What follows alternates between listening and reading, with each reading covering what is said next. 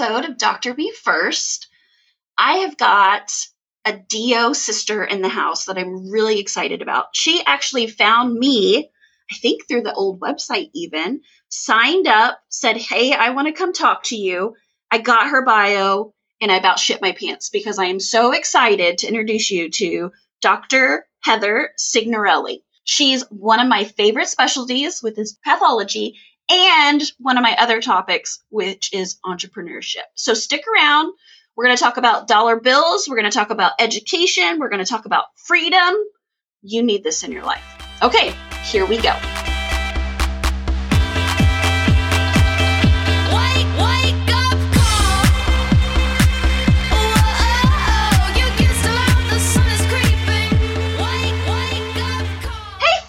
Welcome to the podcast. Thank you so much. I'm so excited to be here and chat with you and get to know you. Um, just thanks for having me on. Okay. I have to preface this for the people out in podcasting world. We talked over ten minutes before jumping on this recording. It is amazing. And I'm going to put a verbal disclosure in here for both of us, because I do think we need to do this because we may get a little ranty today, that the opinions, views, and thoughts of the two female physicians who are talking today on this podcast are our own. They do not reflect our employers or the views of what we do in medicine. Does that sound good, Doctor Heather? That sounds great. Thank you. Now we can rant away. Well, I talked a little bit about you in the intro, but tell the people in podcasting world about yourself and the magic you put in the world. Awesome. Thank you. Okay. So pathologist by background. I'm probably a little more talkative than most pathologists. And so I've ended up kind of in the world of administration. And so I run hospital laboratories in my day job, which I love, and have loved really kind of diving into the business side of medicine. You know, I think as physicians, we're not taught a lot of this in medical school. And a lot of kind of what I have really found upon the business side is I think physicians need to take that ownership around the business side of medicine, because we get the clinical side, we get the, the financials, and we can help really change and improve healthcare.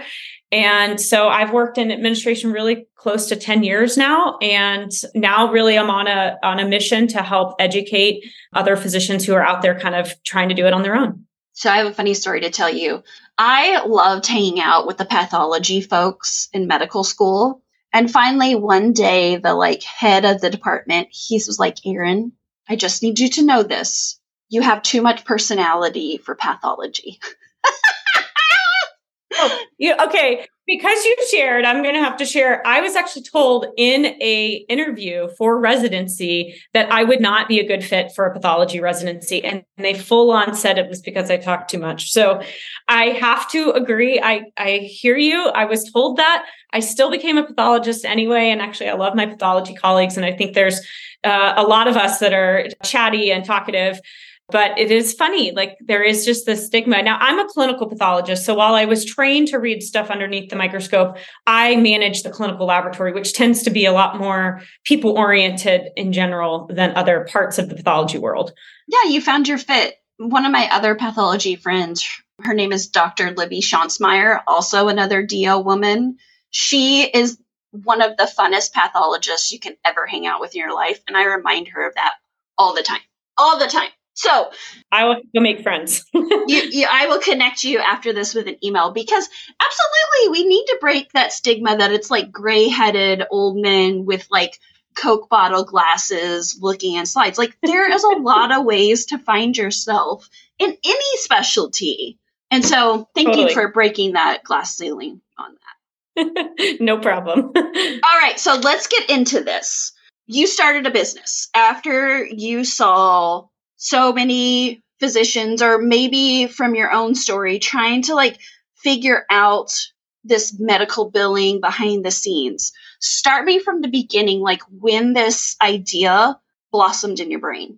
Yeah. Okay. So it was during COVID, just shortly after kind of the height of it, twenty twenty-one.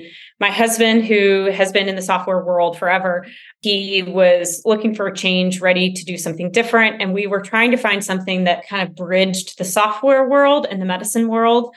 And I was actually out at a conference and speaking with other physicians who kind of post the height of COVID were struggling from a revenue perspective. And they're, they're basically sharing, haven't been able to pay myself. It, uh, you know, I'm struggling.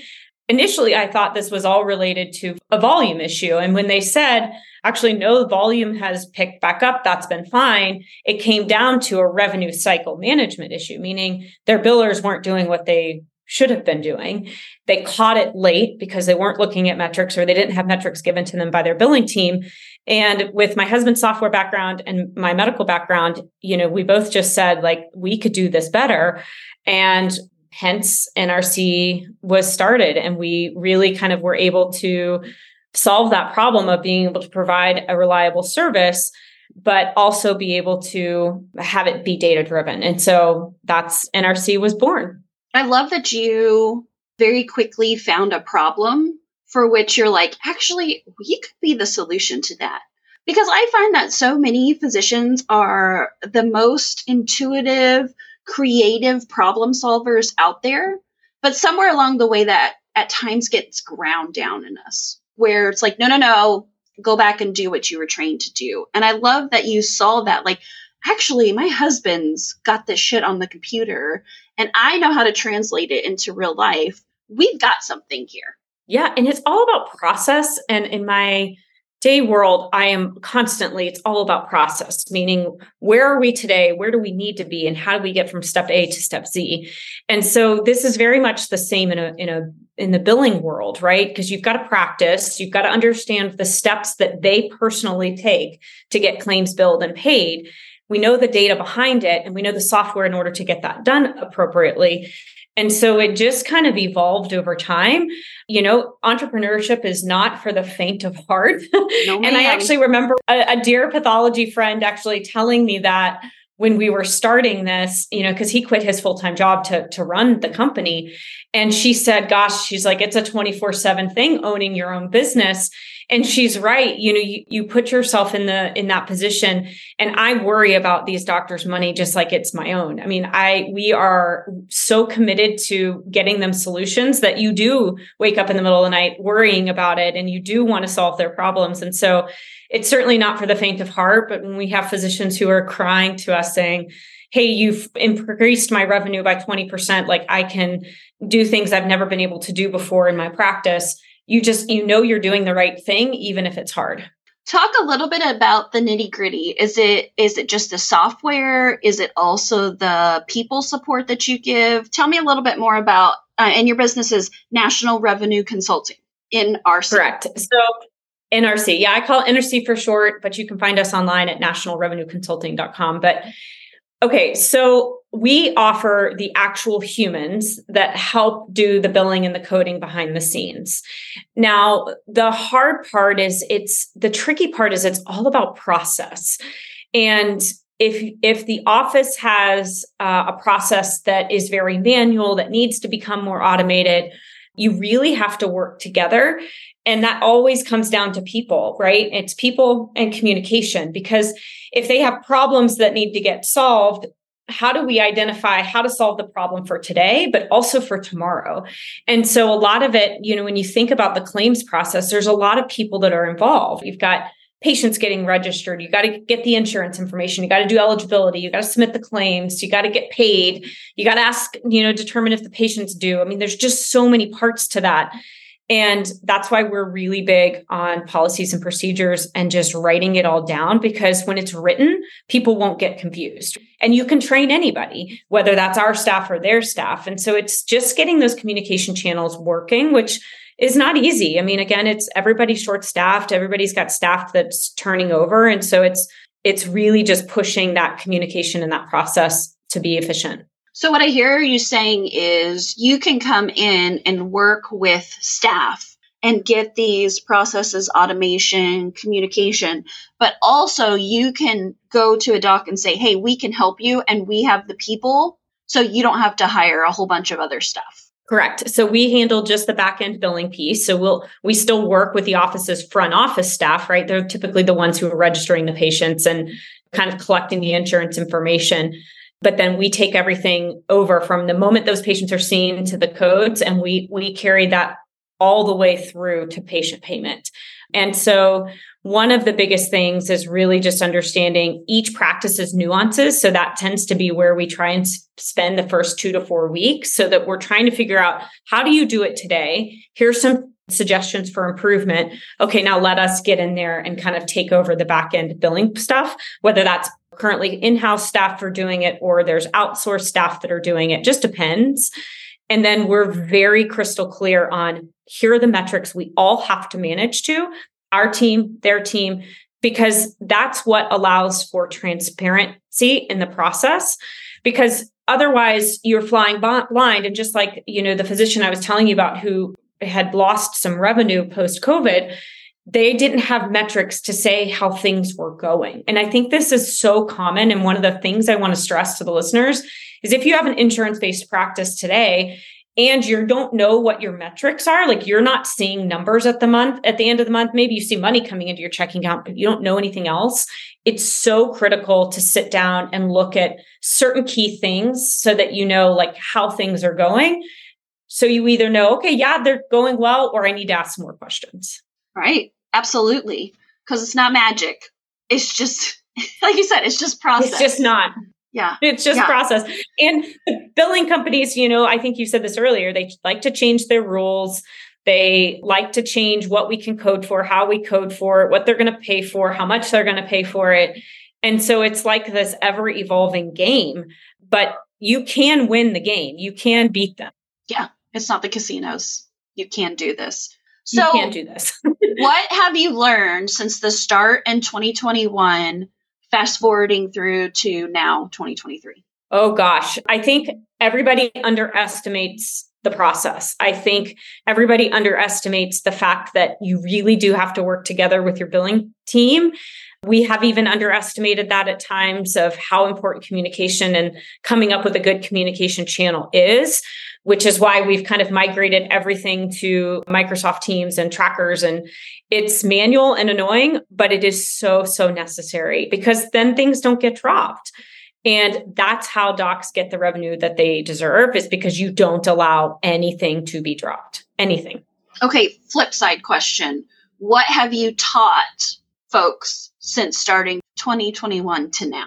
Oh, metrics. Let's talk metrics. Okay, okay. So if you're listening to the podcast today, and you're like, oh my gosh, I don't even know what billing metrics means. I don't know what any of this is.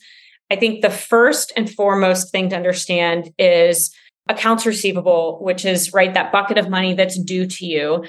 Making sure that folks really understand that that accounts receivable bucket is something you need to monitor and look at every single month, specifically looking at the percent of your accounts receivable that's over ninety days.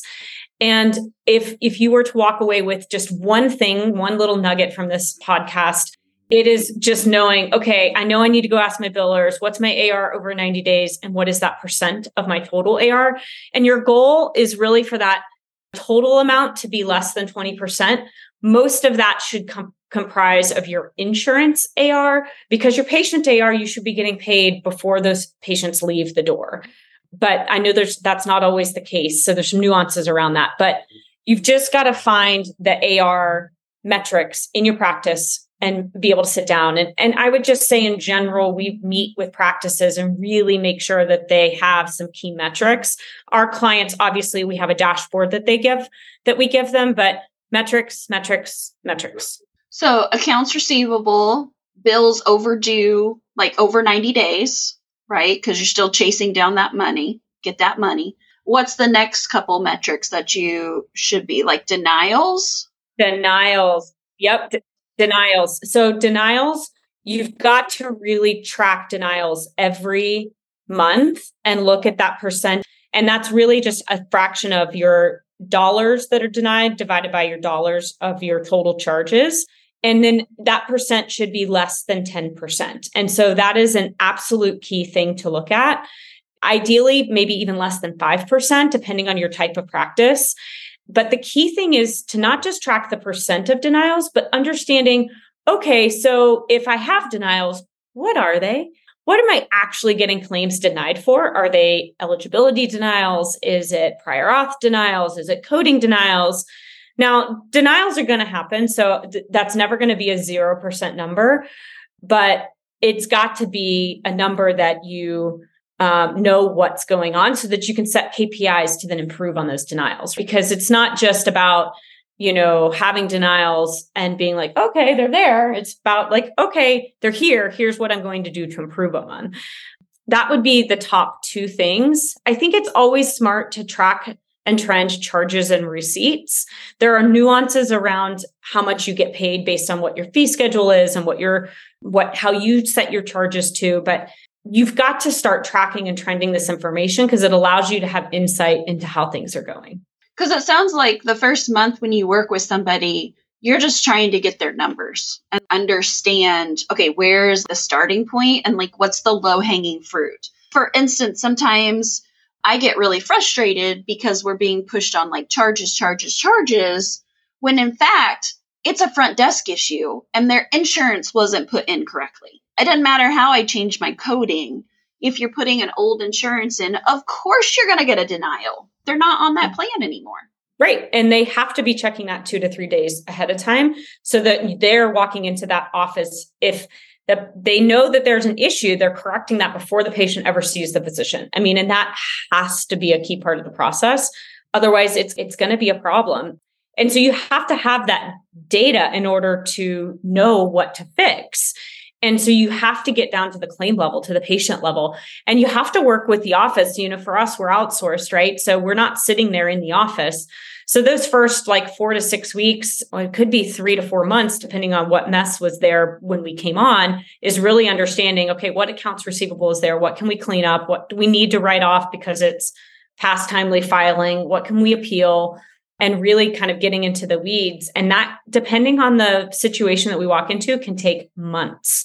You know, hopefully not. Um, hopefully things are, you know, going okay. But we've walked into practices with seven figures worth of A R that are, you know, more than a year old. And so then you got to figure out what you can go after and then learn their process, right? Because it's, there's not a standard process around how every office does things. And so you have to work with them to see, okay, how do you do it today? Where do we need to, to, to fix things and go from there?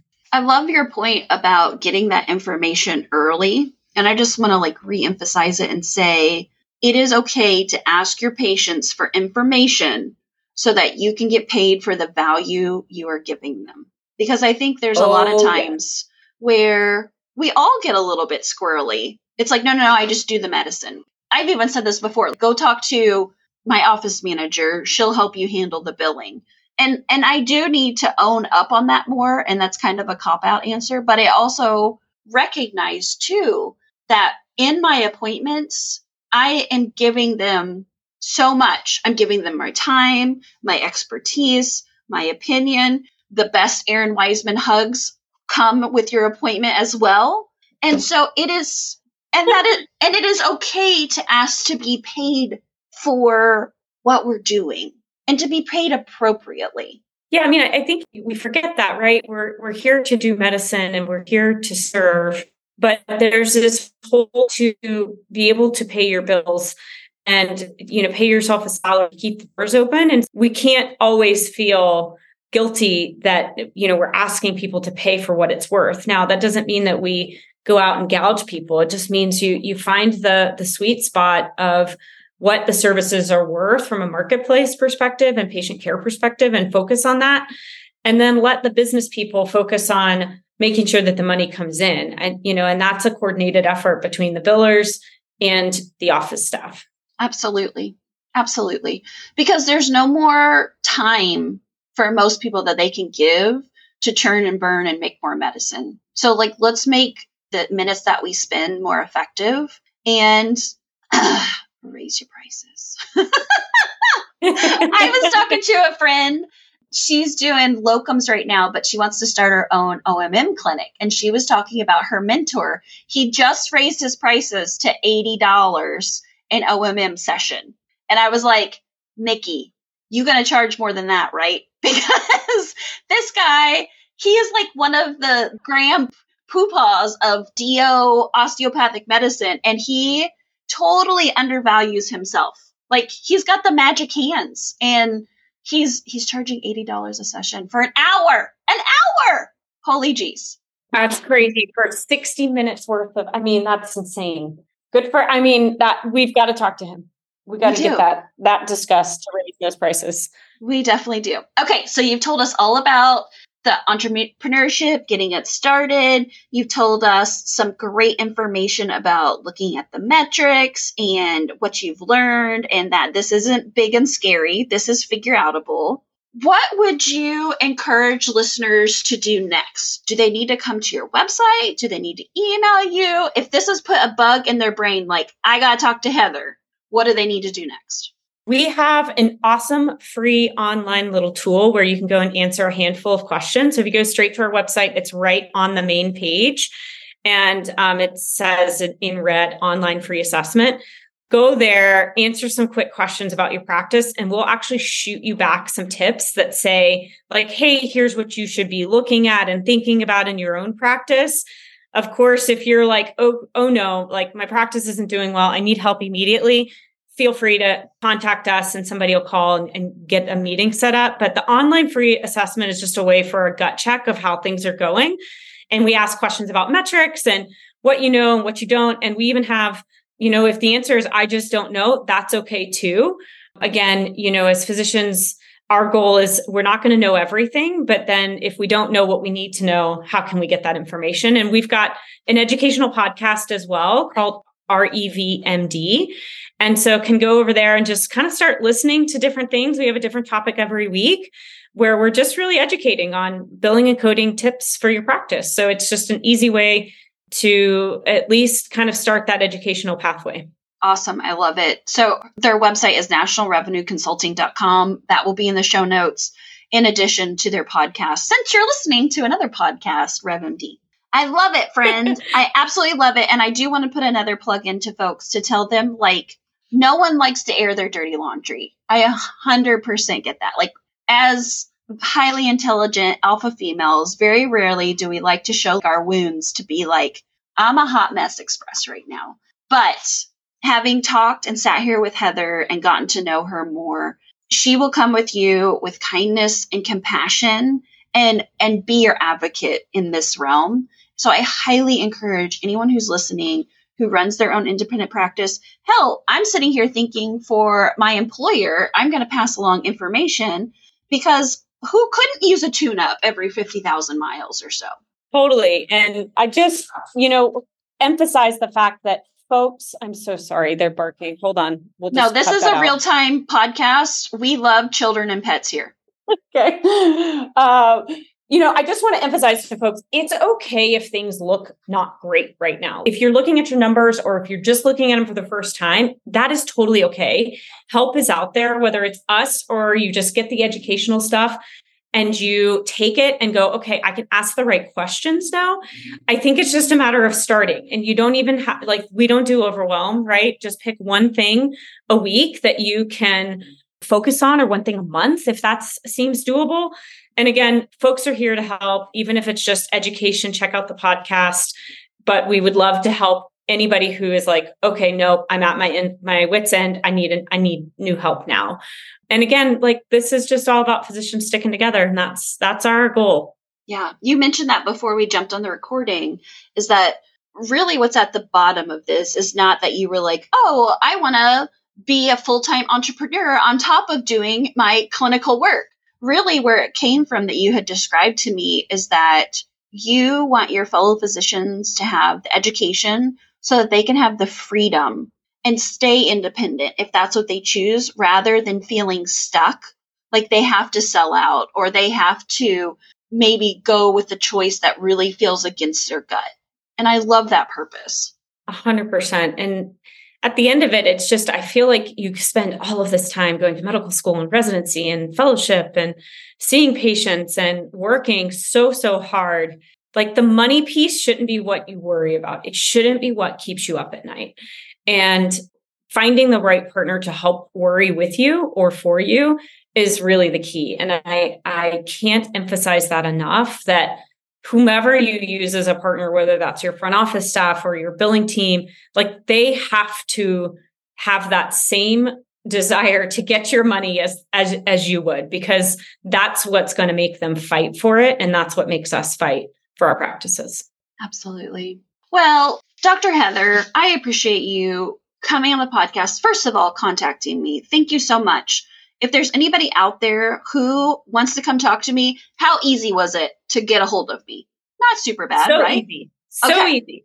No, no. And And it was, I I went down a rabbit hole, and you were actually, I think, the the top on my list to contact that I had created this list of like twenty people. You were the top. You you have such an awesome presence out there. So uh, for those who are listening, check her out. If you haven't already, go go chat, you know, spend some time with her. She's awesome. Yeah, just drop me an email. It's not hard. Hello at burnt out to badass dot com. And we'll get you scheduled too, because I love talking to listeners turned guests or fellow D O, M D women, entrepreneurs. If you just got this crazy ass idea that you want to come talk to me about, let's do it one hundred percent. Well, Doctor Heather, oh, I'm going to fuck your name up because I always do this. Signorella? Ellie. Signorelli. I got it. Signorelli. Signorelli. Got it. Thank you so much. Thank you for the work that you're doing. It it really is just huge, because it's not just affecting people's bank accounts. It's affecting their life and their well-being. So the badass in me honors the badass in you, friend. Thank you. I enjoyed talking with you. Have a great time with that hot tub, and uh, we will talk to you soon.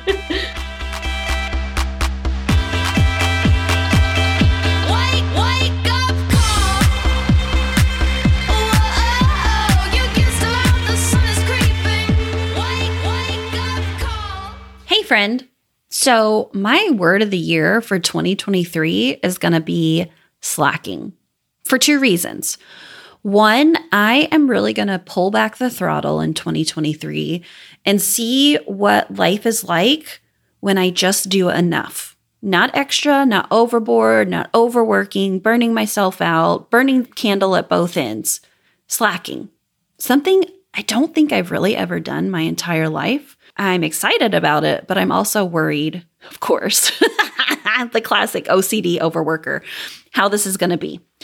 The other reason that slack is going to be my word in two thousand twenty-three is that's where I'm going to hang out. You're not going to see me in a lot of new places. I'm just going to be waiting for you in my D Ms on Slack. Yeah, I'll probably occasionally post on Instagram and still send out a few emails. But you're going to see a change in Burnt Out to Badass and Doctor Me First. You're going to just see me waiting willingly and quietly in the corner for those who are ready for help. No more blasting lots of advertisements and marketing and pushing people. When you're ready, you'll come, and we're going to see how it goes. So there you go. That's my word for the year. How about you? Have you picked a word? I'd love to hear about it. Send me an email. Better yet, send me a D M in Slack. Or maybe you want to join me, and let's make this the year of slacking. All right, friend. Remember, if work is your drug, rest is your recovery. Come over and hang out with Slack and me, and start slacking off a little bit in life. Check, check, check. Sleep.